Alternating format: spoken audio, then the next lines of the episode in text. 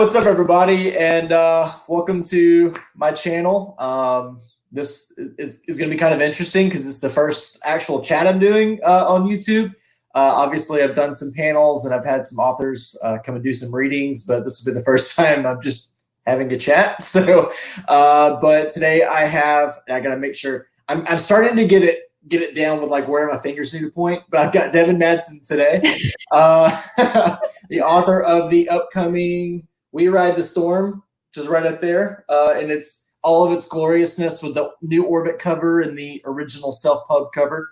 Um, but uh, Devin, welcome. How are you doing this morning? Oh, I'm very good. I'm glad to know I'm a guinea pig this morning for your first ever chat. Lovely, lovely.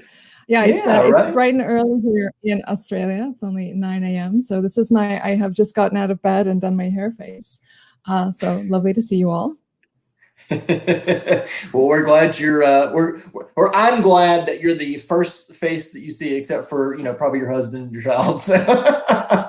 yeah, yeah, yeah, I saw them first. but otherwise, yeah, even yeah. I live in the middle of the bush, I have not seen anybody else this morning. I mean, I guess you know, obviously, obviously with the times too, it's, it's, you probably don't see too many faces, you know, with social distancing and stuff. At least, at least I haven't. We've been we've been pretty much quarantined for about three months now since my wife uh, she'll be 37 weeks pregnant tomorrow. So, oh and, uh, yeah, it's been a, it's been an interesting ride. yeah, we're like you know, there's like there's no way we could have done this, you know, earlier and just predicted that we were going to have a pandemic and have to be quarantined. yeah, yeah, no, no, that's uh, awful. Poor thing. It'll be over but, uh, soon, yeah. I guess. Yeah, pregnancy yeah, is not necessarily a pandemic. Yeah, exactly. Yeah, she keeps she keeps thinking about getting like the onesies that go, you know, like uh, you know, here I am, you know, born during pandemic, or you know, I've been in you know, in vitro or, or, or whatever for, for this song, or I, have been waiting and cooking, and this is what I come out to, you know. Yeah. so, Enjoy. But yeah, it's yeah, no, yeah, it's it's it's either she's either going to be here uh, two weeks early on Father's Day, which is the twenty first, or my birthday, which is the twenty second. So it's just like it's just all up in the air right now. yeah, who knows if babies they come when they want. Yeah, exactly. So, uh, so just kind of to start out, um, you know, would you mind telling me, or telling the audience a little bit about yourself, uh, kind of growing up, going through school, and then how you got into writing? Uh, okay, I I am an Australian. If you can't tell by the accent, uh, I uh, I have a pretty boring uh, life story, really, childhood, you know. So I uh, wanted to write stories from about the age of six or seven. I told my parents when I was seven that I was going to be an author. My mom still has a book that I wrote when I was six uh, called The Little Sad Christmas Tree. Uh, and because I couldn't write happy stories even then, apparently. so it was a story of a Christmas tree that uh, he is growing in the woods and his mother gets cut down and taken away to be sold as a Christmas tree. And he cries a lot, and all the other Christmas trees laugh at him for crying so much. Uh, and then he gets cut down and taken to a shop and decorated all lovely, but nobody wants to buy him. So he cries some more.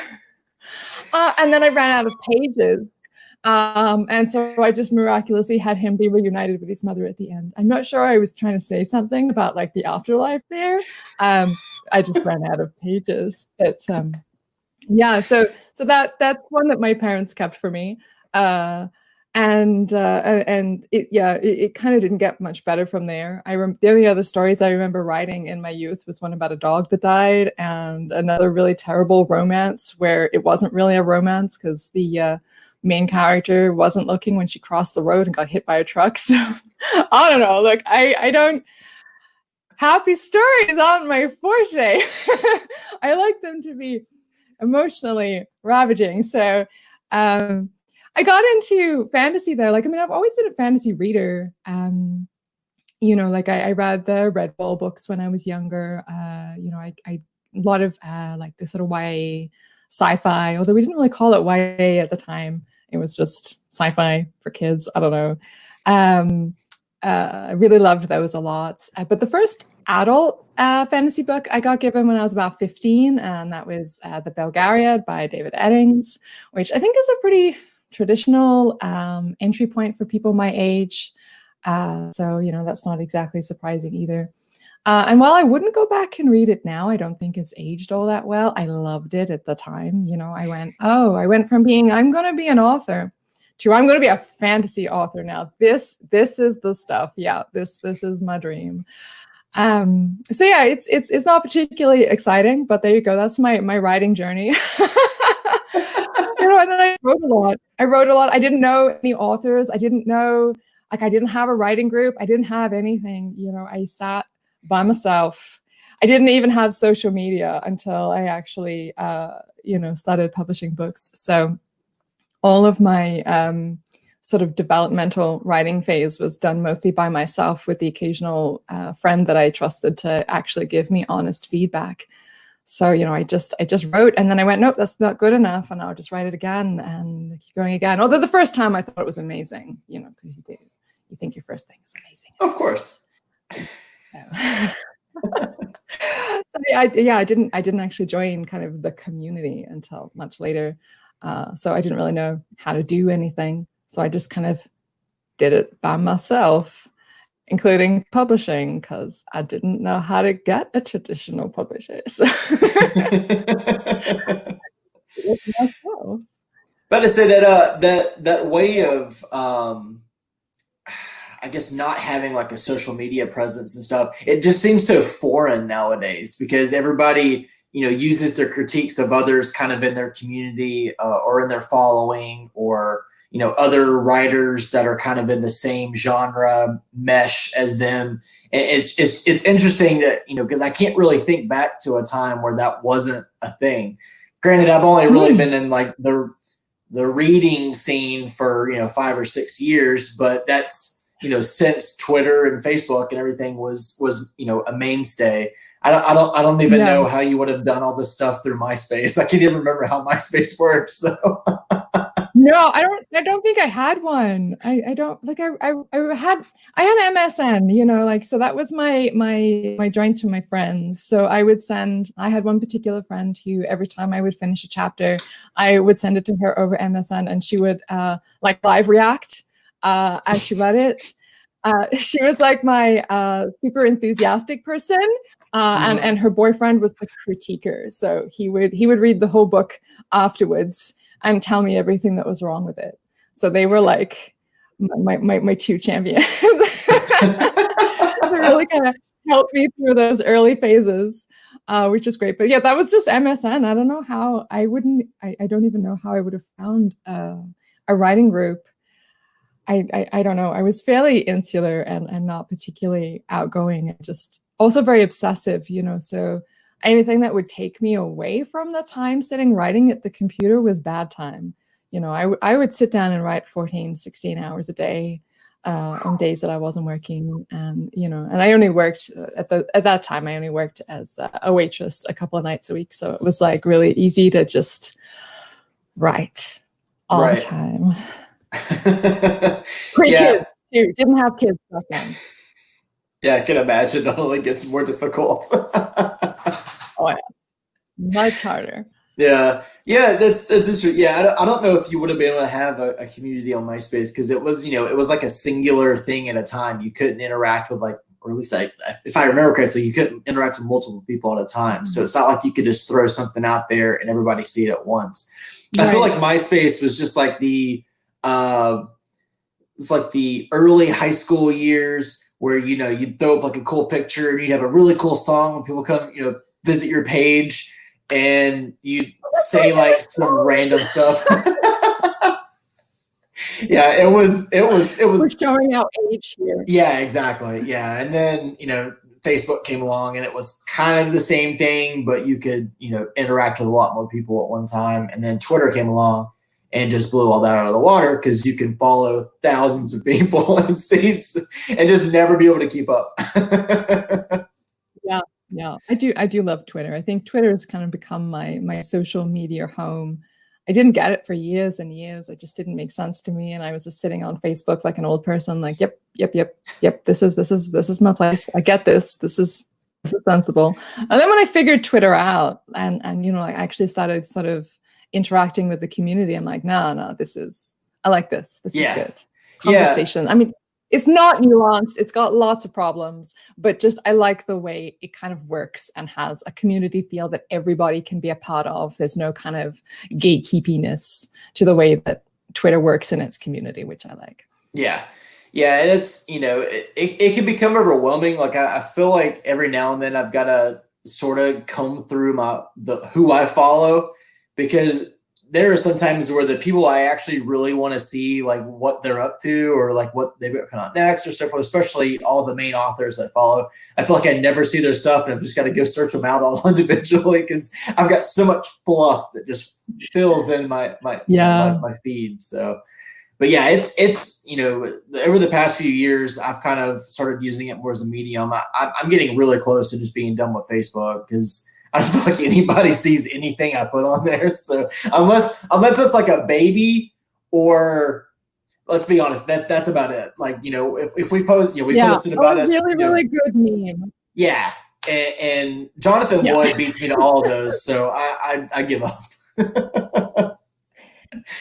but uh but yeah, so I, I think it's gonna be Twitter and you know, I, I do a little bit of Instagram uh just because of books. So I mean it's just another place where I can throw a picture of something up and just be like, "Hey, I got this. Check it out." You know. But yeah, face, Facebook's dead yeah. to me, just like MySpace was dead to me years ago.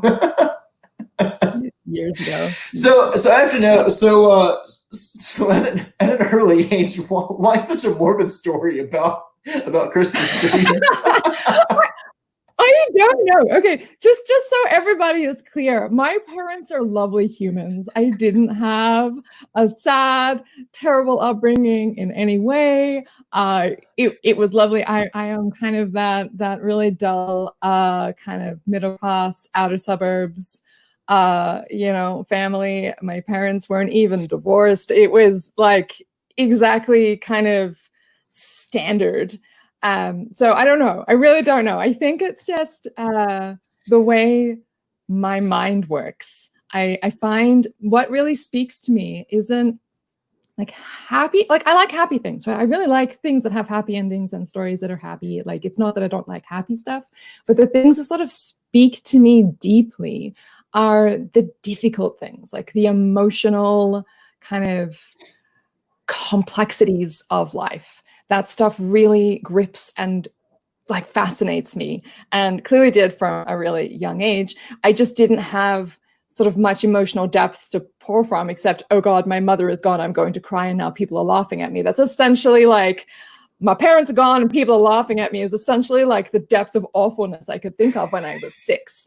So you know uh and and i think I, I think it's just that like there is um there's an episode of Doctor Who, which one is it? Um Blink, I think, where one of the characters says that sadness is like happiness for deep people. Um, and while I think it's a bit of an odd line in that, like to say that you have to be deep, but it spoke to me in the sense of like, yeah, like sadness is happy to me like it's special to me it's interesting I, I engage with it on a really intense level in a way that happiness doesn't do. So well i don't think you have to be deep for that to happen like but it, that particular line i went wow yeah that's me! Oh my god! Sadness is fine! It's really interesting! It's complex! It's deep! I love it! So yeah i don't know i think just a bit strange.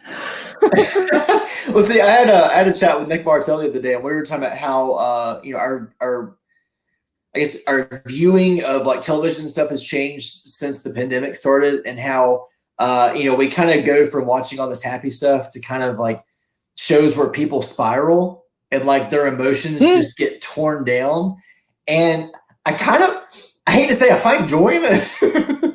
I don't, I don't know why but I, I, kind of I kind of enjoy watching a person spiral a little bit, especially when it's like something ridiculous, like you know, like a getting getting married at first sight and stuff. You know, where people they're just so infatuated with each other for like a week, and then the honeymoon phase is over, and then it just goes straight down. And and I'm just like, this is what I'm here for. yeah, yeah. Yeah, I think I think it's um I think it's validating. I think that's what it is in this case, especially to you know we're we're going through all these really kind of complex emotions where we we look at ourselves and we go well you know we're really well off you know those of us who still have our jobs who who haven't been sick or lost really close family members we're like we know how lucky we are. And mm-hmm. yet we still feel so intensely stressed because the world is like on fire. And oh, it's it's like and, and you can just for no reason just suddenly be triggered into like something a little bit akin to like panic and, and like hyper anxiety when nothing happened to you. I so know. when you see that like depicted on TV or in books or you know wherever you like to get your media, it's really validating to be like, it's not just me. Like this yeah. is this is normal human experience and behavior. We are all like in any situation of heightened emotion, even if it is married at first sight, uh, which is, you know, a really to me, yes, a strange thing to get hyperly emotional about. But you know, you can't deny that those people are really like intensely connected to what's happening to them mm. in the same way that we are intensely connected to what's happening to us, even if what's happening to us is like way more serious. Uh, right, exactly. Yeah. Yeah, yeah, but it's still validating to see, and and also I think in that case, that particular one, to be able to to kind of have the humor factor of watching it be oh, about oh, yeah. something not serious. Yeah. Oh, yeah. I think oh, that yeah. one has a double a double bit. But yeah, definitely the validation of the complexity. And I find that when I, I I engage with these kind of media that, you know, is is sad or complex or or whatever, that it's about, you know, I have I have so many, and I'm sure we all do, have so many like sort of deep thoughts about life and society and difficulties and all the things that we often don't talk about either because we don't have someone we trust to talk about them or because we actually just can't put them into words yeah. um, at all even if we have someone to talk to so when you see it in a book or a show or something and and someone actually probably puts into words that thing that you're feeling or ha- you have a realization based on something that a character is experiencing that's deep and complex like that's the bit that really speaks to me where i'm like yes you are helping me to understand my my inner thoughts and and complex ideas about this particular subject even mm-hmm. if i don't necessarily agree or would never experience it or anything else and i think that's what really grips me about media that is not just happy you know, and yeah, apparently why I seek to do that in all of my books, even when I was sick. um, so tell me, uh, who are uh, who would you say are some of your writing influences, maybe early on and maybe even now? That's a really complicated one because so many of my writing influences aren't fantasy, which is weird. So I think in terms of you know the ones that I learned the most from in a writing capacity, the ones that I know I did so, um, probably first and foremost was Georgette Heyer, which is, uh, she was a Regency romance author, um, but not in the Regency period. So she wrote in the 19, 1920s, 1930s, um, about, you know, the same time as Jane Austen. Um, but what I really like, I've read her books again and again and again, even though they all have happy endings. Um, and they are they are romances and i've never actually read very wi- widely in the genre apart from her which is an interesting thing. It's just her that really grips me. Um, and it's her character work. She has extremely extremely nuanced character work. It's very there's no there there's no such thing as a cardboard cutout in in the world of Georgette Heyer, um, and she does her you know, a lot of romantic heroines tend to, or heroes even, tend to be kind of perfect. Um, and it was a thing that she did where she made it so they weren't perfect. They really had their struggles that felt real instead of kind of, I don't know, manufactured. Mm-hmm. And no matter what, she could still make you love them. You want you, you, like you rooted for them. You wanted this to work out regardless of how much of an asshole at any point they were actually being. And it was really quite amazing. Uh, so i think i learned an awful lot about character work from uh, reading her books. She was also extremely good at subtle character based humor uh, which again i think is something that i took uh, quite a lot from in my years of reading. So I read her books. I mean, I still read them occasionally, um, but I read them all very, very voraciously in kind of, I don't know, 15 to 18. And then now I come back to them whenever I need a kind of a comfort read that I've read 60 times already. So those were really great. Um, on the same thing, Terry Pratchett, um, again, he had that, you know, that great skill of the the humor being very related to the sort of the situation that he was creating. Um, you know, his was more world building humor than character humor a lot of the time I found, or a kind of societal humor.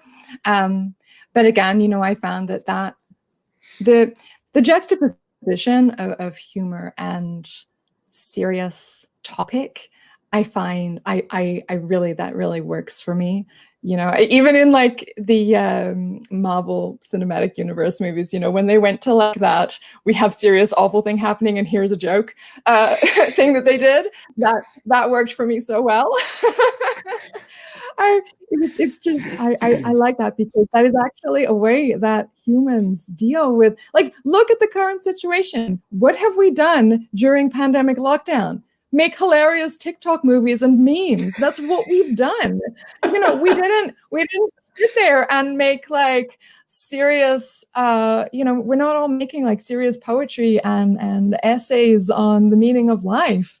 No, we're getting through this by shit posting. Like that is how we work. so I love the fact that like this that that is the thing that is kind of being a little bit more embraced by by uh, you know some of these uh, things that we can we can have humor in in very serious situations because it helps us to cope and i think so terry pratchett was really good at that you know here's here's this this it's actually all of his books are based on a really serious societal topic and then he makes it hilarious and and and crazy and and colorful and everybody just kind of eats it up while also eating the really serious topic. And, you know, he was really quite amazing at that. So I like that, uh, you know, I feel like he was a bit of an influence in that regard of sort of weirdly hiding your your super secret topics in, in your work and making people just want to eat it a lot and not realize that that's what they're actually consuming. So that's probably like the the the major influences on my writing more recently. Um, uh, Kate Elliott's work uh, for a lot of the same reasons. Her world building is just amazing. So, um, I reading Black Wolves by Kate Elliott was a bit of a turning point for me in sort of the way I thought about world building. So that you know the, the fact that it is so so integral because societies and the way they function can have such an effect and we can say so much by who does what job you know that kind of tiny little thing. It's like who is allowed to do these jobs in the society? Who is expected to do that? What value does a society place on this? How do they get their water? What all of these kinds of things are really quite integral and they say a lot. You can you can say so much about a society by just a little bit of world building. Mm-hmm. um, and so that was that was a really amazing kind of okay yep that's special so and someone else who does that really well is actually uh K. A. Doore, her um uh Ghadid series her world building in that is just amazing she works on the value of water the money is based on the value of water because these people live in a desert. So it's not that the money has any intrinsic value. It's that the money is a certain amount of water. It's like a token for a certain amount of water. And the water is then, so you can like spend your tokens to get other things, but then you might not have enough tokens to go to the water fountain essentially and get water.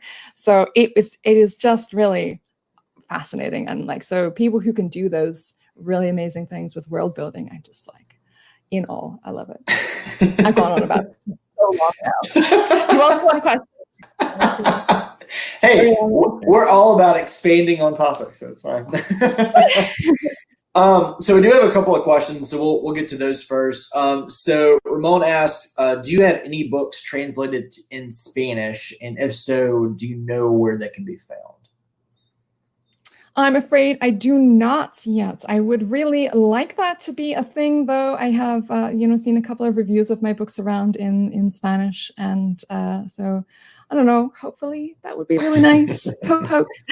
but I, say, I guess that would have to be uh, probably a different publisher. Uh, would have to pick it up in a different language. Is that right? Yeah, yeah. So uh, I sold uh, world rights to Orbit, so they would have to uh, on-sell the rights to a publisher who would translate it into Spanish or any other language. Uh, yeah. So I, I oh. get no say on this anymore. Unfortunately. I gotcha. Uh, and second, yeah, right. And then, uh, and second question, uh, David Cleary wants to know: So, are you officially a full-time author, or uh, I guess once once maybe you get a little deeper into the traditional publishing world, will you become one? So I am a full-time author, but uh, not so much because yeah, not so much because like I, I make so much money that it's like the equivalent of having a day job. Um, but I was a full-time author as a self-publisher as well because um, so I kind of just weirdly transitioned from I'm a stay-at-home mom with little kids to uh, I am now an author who can stay at home. So you know, my partner uh, was was able to make enough for me to stay at home with the kids. Uh, so I did that, and then when it was kind of like, oh, now you're making a bit of money with your writing, there's not really much point in gonna find a job that I have no qualifications for whatsoever, having dropped out of three university courses. Uh, so it was just like, okay, well, I guess I am an incidentally full-time author. Um, I mean, I have a four-year-old still at home, so I'm kind of, uh, I don't know, a half-time author, I guess, in the sense that I still have to parent because he doesn't go to school yet. Uh, but once he goes to school, I guess I'm a fully full-time author. Yeah. Fully full. well, yeah. I'll let you coin that term. yeah, yeah, yeah. See, see, my words are great. This is why I'm an author. I word good. I'm trying to remember. Oh yeah, it was uh was it Bendy that I used the other day?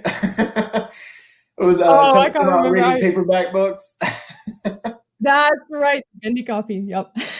Bendy copy, yeah. oh we goodness gracious. I know, we, we were great. Um yeah. Uh so so let's talk a little bit about um I guess your transition from self pub to traditional. So obviously, I guess, it, or it may have been an overnight thing. But can you can you speak to a little bit about to you know you you had a trilogy out already. You started this new trilogy. You had uh, you know We Ride the Storm out, and you were about to release book two. So I guess take it from there. yeah. Okay. Well, so it kind of it, it, it's kind of both an overnight thing and not an overnight thing, like very not an overnight thing.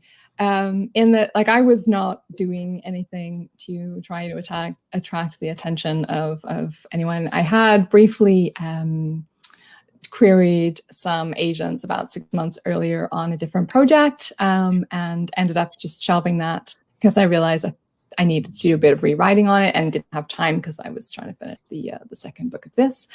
Um, so yeah, it was uh, the second book was due out in think it was the end of March uh, in 2019, and I had finished all of the main edits on it, and it was just sort of doing its thing.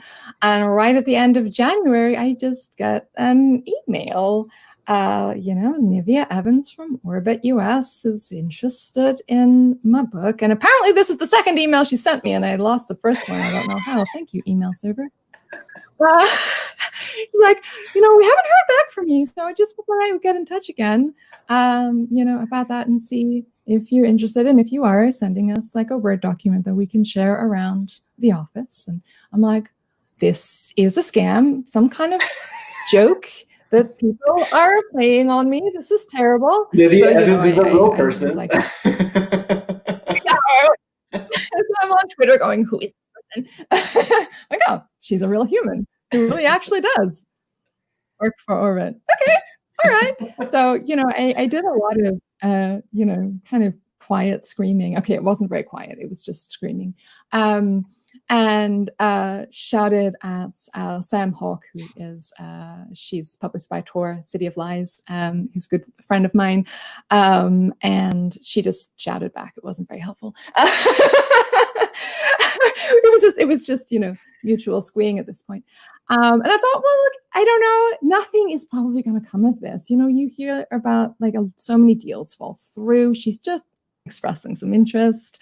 I'll send her the thing and then I'll just get on with my life. So, you know, that was the plan. Uh, and then I ended up getting uh, an agent to who who that's you know there's a ridiculously hilarious story about missing emails with that one as well sadly um, i seem to lose all the important emails this agent no, do not email Evan. yeah, right.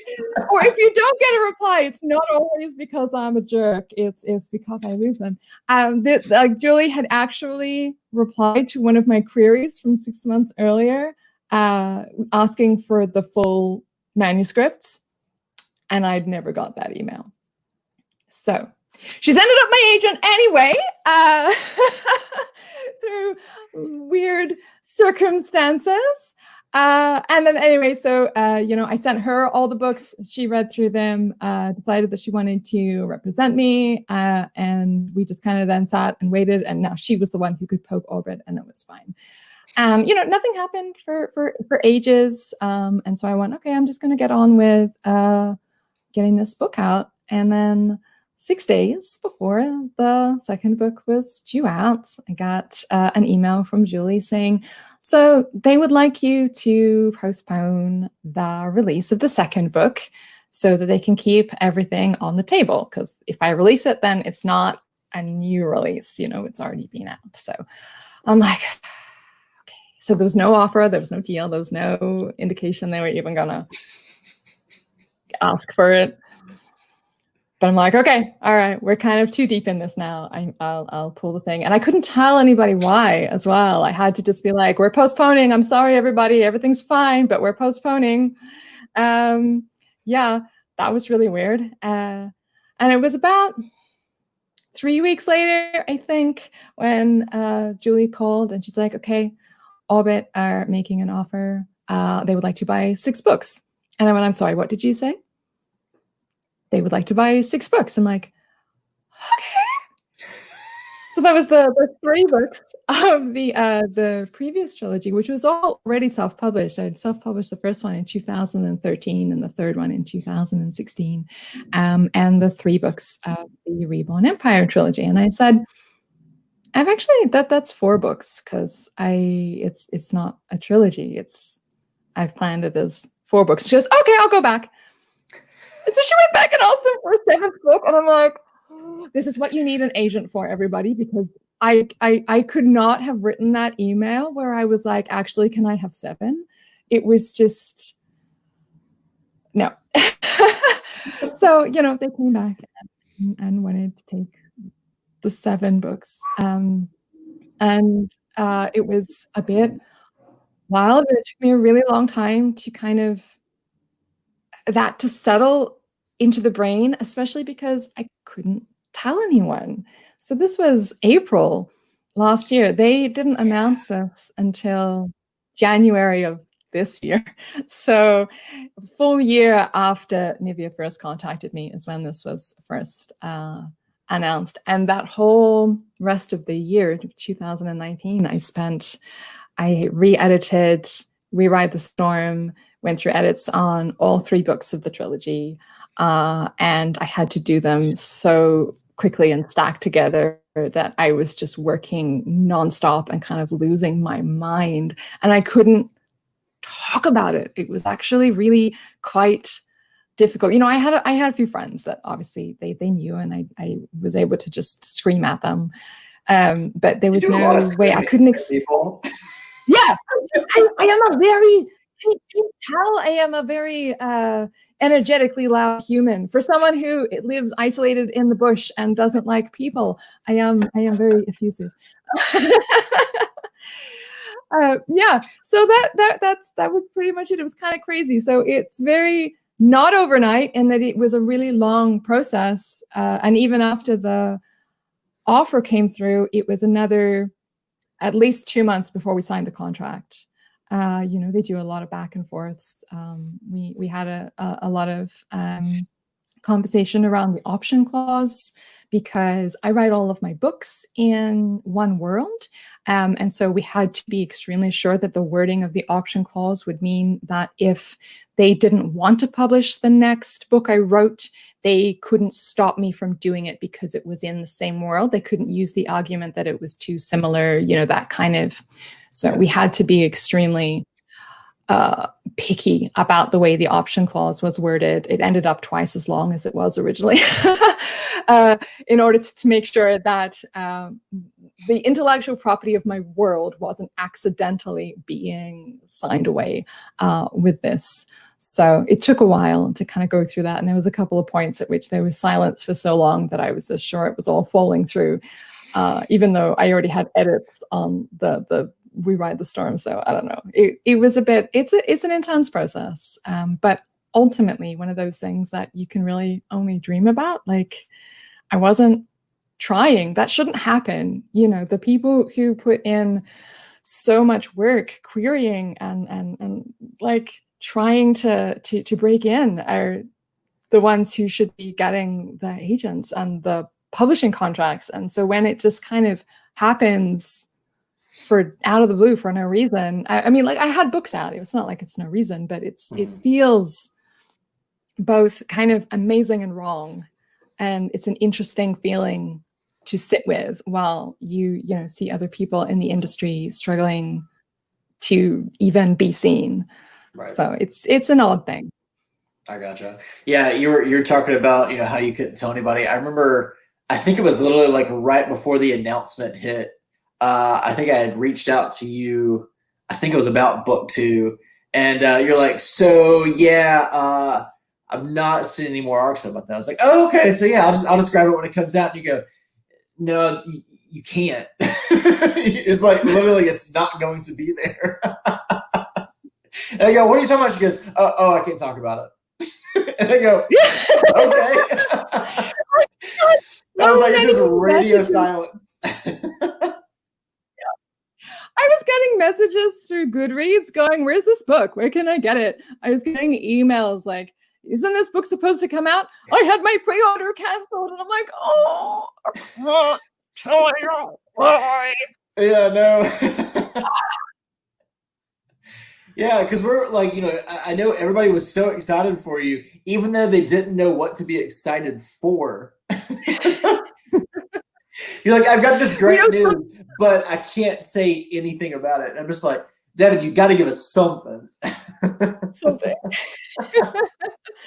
I think it's funny though. I think it became kind of uh, reasonably obvious by the end because I think it was a couple of months before they made the announcement. If you search for, like, if you went to look for my book on Amazon and you clicked on the paperback, it came up with like the Orbit cover to be released thing, and it's like that's not subtle.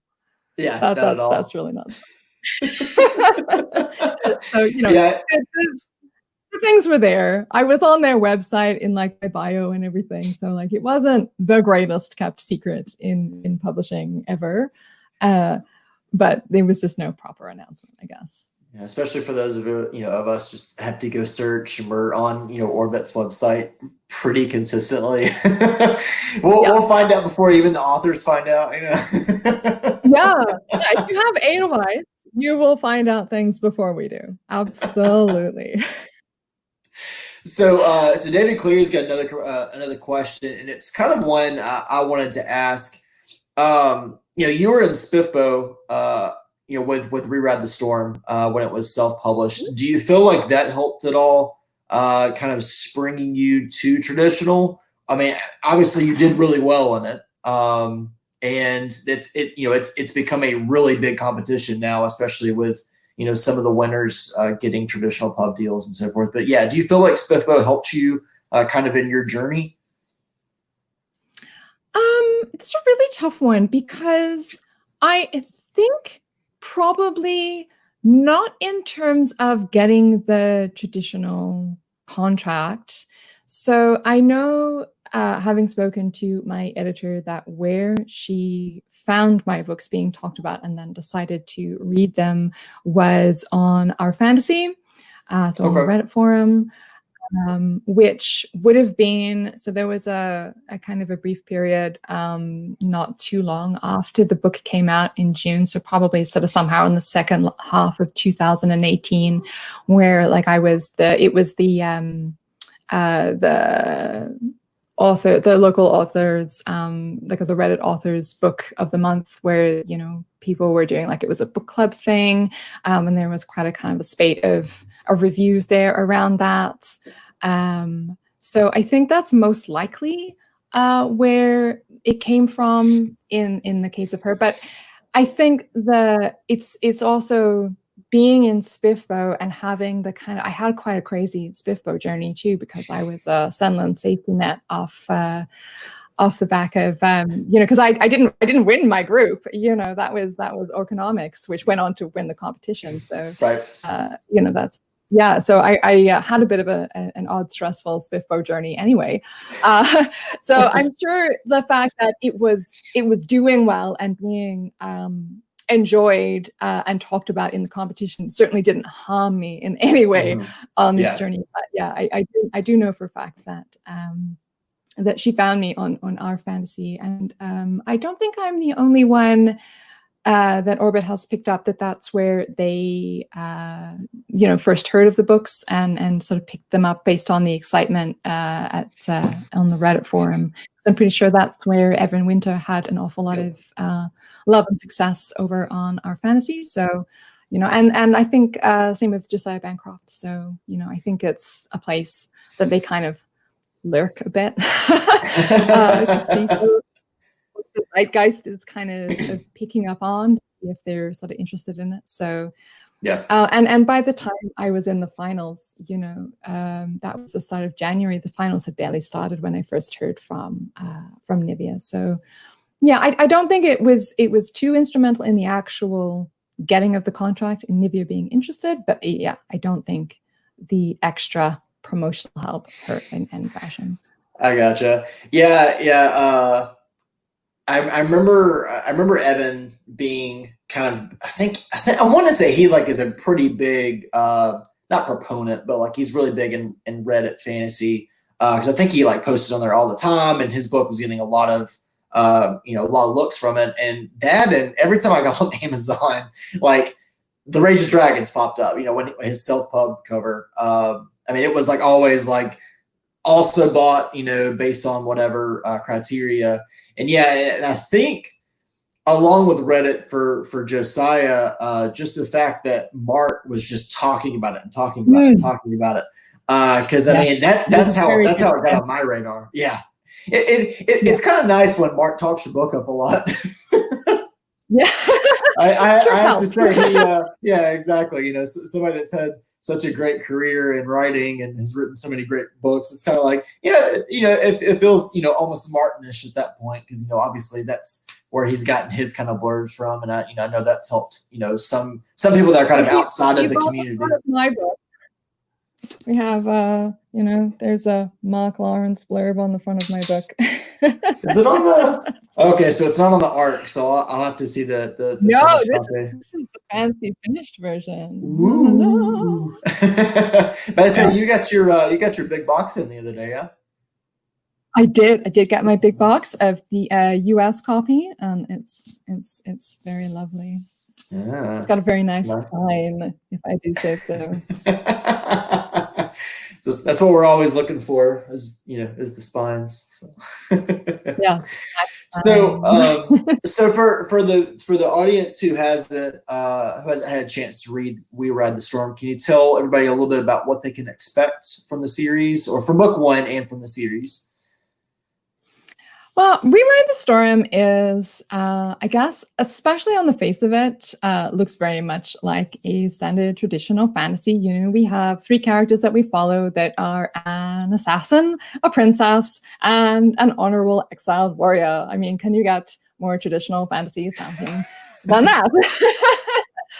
um, but uh, you know, I gave them all a little bit of a, a twist in in my you know particular way. So my assassin uh, has an affinity for uh, dead people um, for a very strange reason.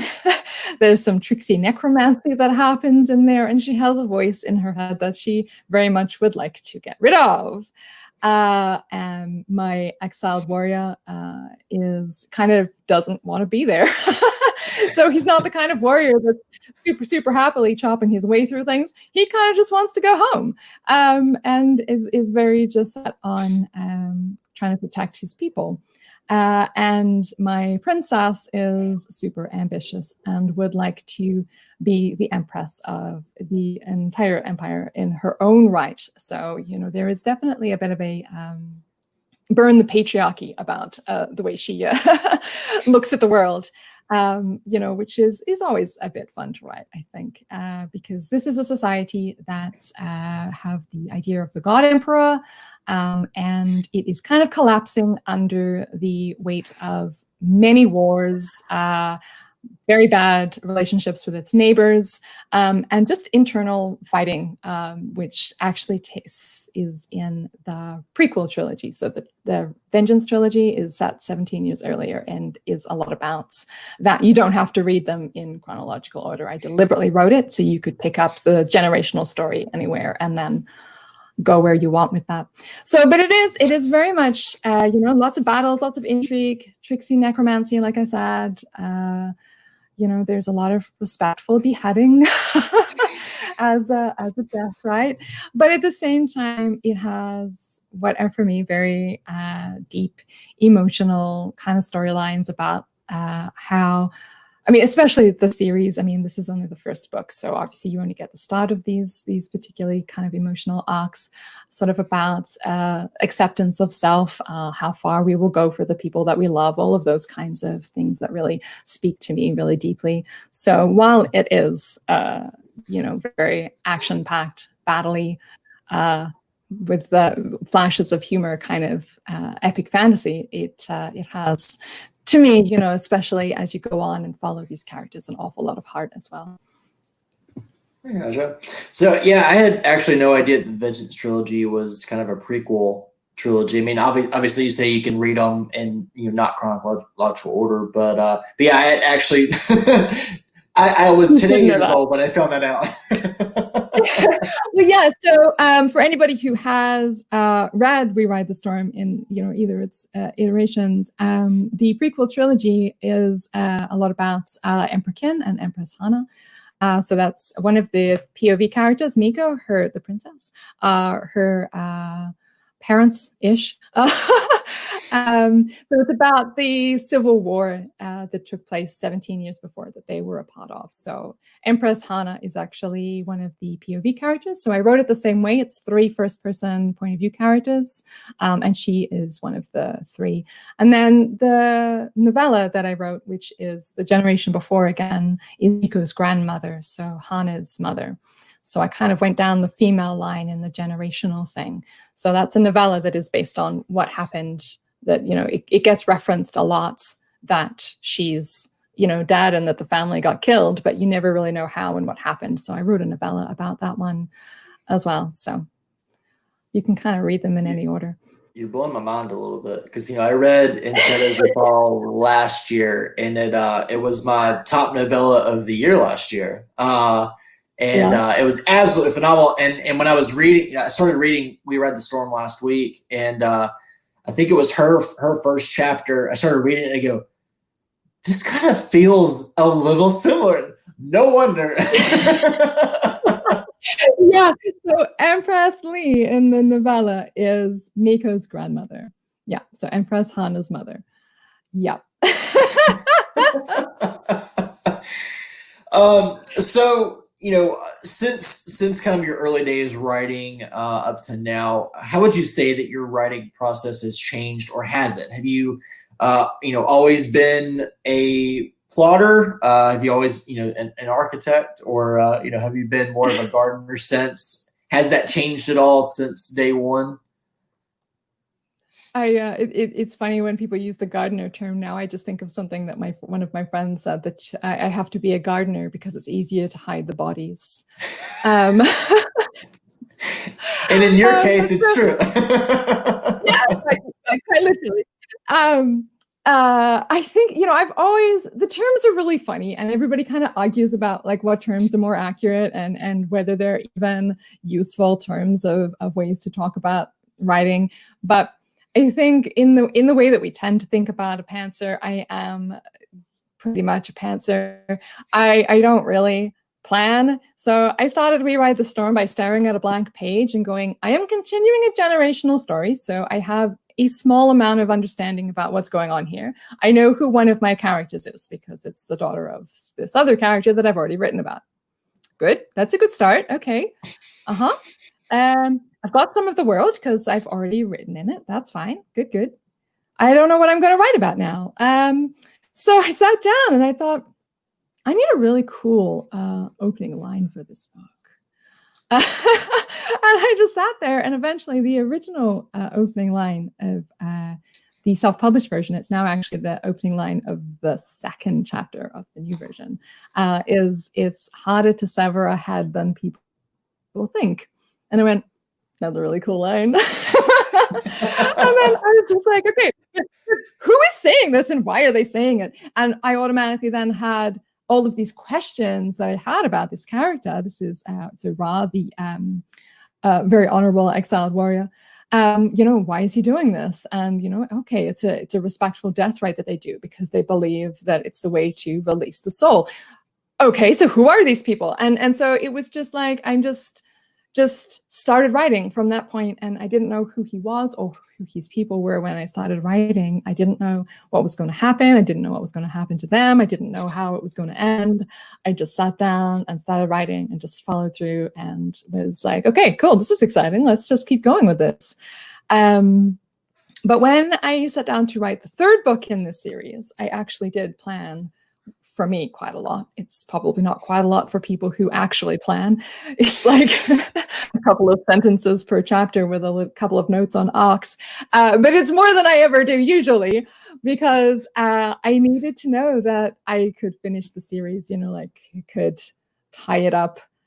You know, I didn't want to do what it kind of feels like, you know, George R. R. Martin does, where he kind of just kept getting bigger uh, and it didn't kind of know how to bring it back without just sort of hacking plot limbs off by killing people. Uh, mm-hmm. so I didn't want to get to that stage. I wanted to be sure that I was heading in the right direction of finishing this in four books without them having to get like this fat. So I, I actually sat down and kind of planned what made sense. So I still have no idea what's happening in the fourth book. I have very vague ideas about what's happening in the fourth book because I haven't started writing it yet. But when I started the third one, I actually yeah, sat down and made a plan. And I actually pretty much stuck to it. I am impressed with myself because when the only time I tried to plan, I did this once. I tried to plan a first book. I tried to, I, I tried, I really tried. And it ended up about 99% different has five or six extra point of view characters that hadn't been there before and um, and had a completely different tone. Wow. So I gave up. I gave up planning first books, but planning later books I find to be useful because I can just extrapolate from the characters and the situations that I've got rather than feeling like I'm making something up out of whole cloth and that it works better for me. I gotcha. Um, so obviously, uh, you know, We Ride the Storm has been out uh, for a while now in, in ebook, um, and then you know they're re-releasing obviously the paperback version uh, with a brand new cover that they did for Orbit uh, on June 23rd. Uh, do you also have audio rights uh, for your for your series, either your or all seven, or maybe just the four for Reborn, or is that coming later? Do you know? So Orbit is doing an, an audiobook. Uh, it should be out on the same date that the paperback comes out. As far as I'm aware, I haven't heard that there have been any uh, delays with that. I have heard all of the narrators do their samples, and they are amazing. uh, so haven't heard the finished thing. Uh, I am super excited to to do so though. So there's definitely going to be an audiobook of We Ride the Storm. I I don't have the audio rights to the prequel trilogy anymore because Orbit bought those when they bought the books. Um, but as far as I'm aware, they are not planning at this point to do audiobooks for those um, because they're doing them more as uh, like ebook re-releases you can get them in paperback but they're not doing like full bookstore distribution and stuff for those ones because they have already been out for a while. So right. they're kind of like little side things. So they're, they're dropping all of those um, on the 4th of august um, as you know a, a whole package um, so yeah hopefully we will see uh, audiobooks for all of the books in the Reborn Empire series, but it does happen occasionally when audiobooks don't sell particularly well, uh, where they decide to cut losses and don't produce them. So, yeah. you know, that will be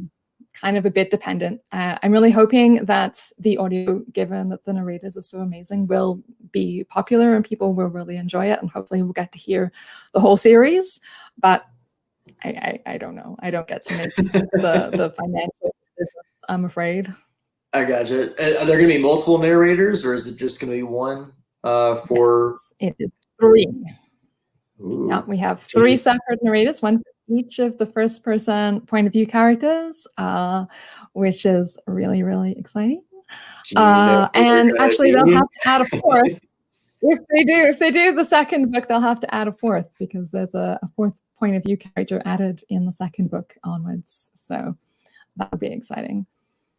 Can you reveal who they are? well, for anybody who has uh, read the book and understands who I'm talking about, it is uh, Dishiva e'Jaroven. Okay. Do you uh do you know who the, the audiobook narrators are? Can you can you release that information? Oh, yes. I, I, I do, I do. Uh, I don't want to mess up their names though. so you'll have to like give me a moment. You're good. To bring them up so I don't I really just don't want to embarrass myself on like live chat. Okay, hold on. It's in my pinned tweet, so I can find it easily like a superstar that I am. I am such a superstar. Okay, so Miko is being played by Catherine Chin.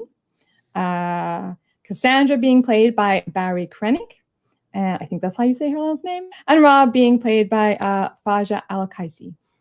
Okay. that's how you say his name. I'm terrible at pronouncing names. but he sounds amazing. Oh, he's the everybody said all the friends that I shared the samples with said uh, that um, the Roz was just just spectacular. So fantastic. Yeah, those are those are all new names to me. I, have started listening to a lot more audiobooks here uh, over the past several months. Just just because of timing like trying to trying to get all these you know books read your review copies and stuff just it, it's very time consuming. So yeah like throwing in headphones while i'm mm-hmm. working just makes it a lot easier. So yeah I'll, I'll have to check it out as well when it comes out. I kind of like to read the book and then listen to the audiobook. And just helps me make sure that i actually caught everything. Yeah, yeah. Well you know how things look. I, I listened to um, the Winnowing Flame series uh, by Jen Williams because the audio is just amazing. And then I realized that whenever I wanted to talk about it to to recommend it to people, I didn't know how to spell anything because I hadn't looked at the books. So I, fortunately, I actually have the books on my shelf as well, and so I could come and check the spelling of everything. Um, so, but otherwise, I would have just looked like an idiot. Like, I don't know how to say Julia oh goodness. Um, all right, and so uh, last question for you. So for the for the people who have read uh, We Ride the, We Ride the Storm, wow, I can't talk right now. What is going on?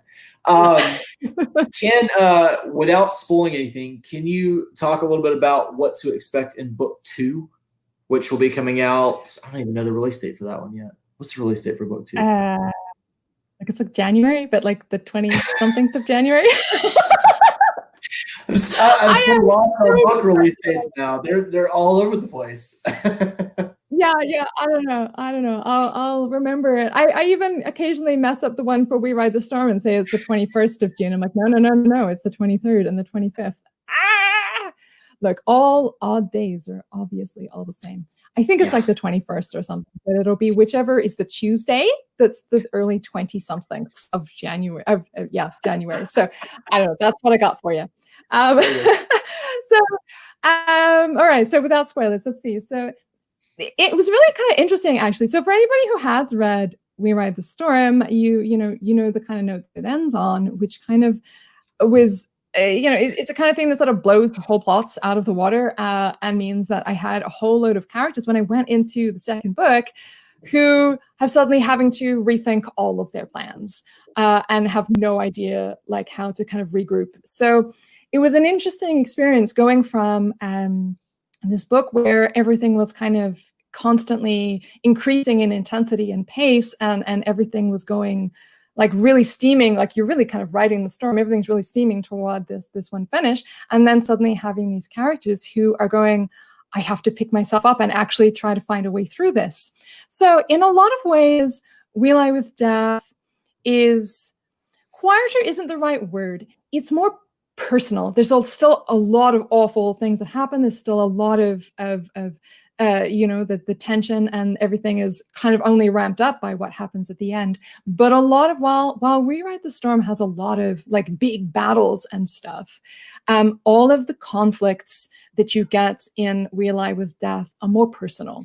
There's a lot of one-on-one personal conflicts that people are working through. Um, so it's very kind of tense and and kind of darker and narrower in that regard. So in this this kind of breath between two big uh, epic badly books, we have this this kind of darker, more personal uh, story um, as they kind of trying to regroup after one thing, you know, kind of went so horrifically wrong that they all had to pick themselves up and, and change direction, you know. So it's kind of interesting in that regard. You know, I was worried when I wrote it um, that people wouldn't like it as much because it's not the same you know so it is the same characters and it has the same tone and the same everything but because it's not all the same kind of big battles and and set pieces like that i thought okay people are going to hate it that it's more more personal, more intense in that regard.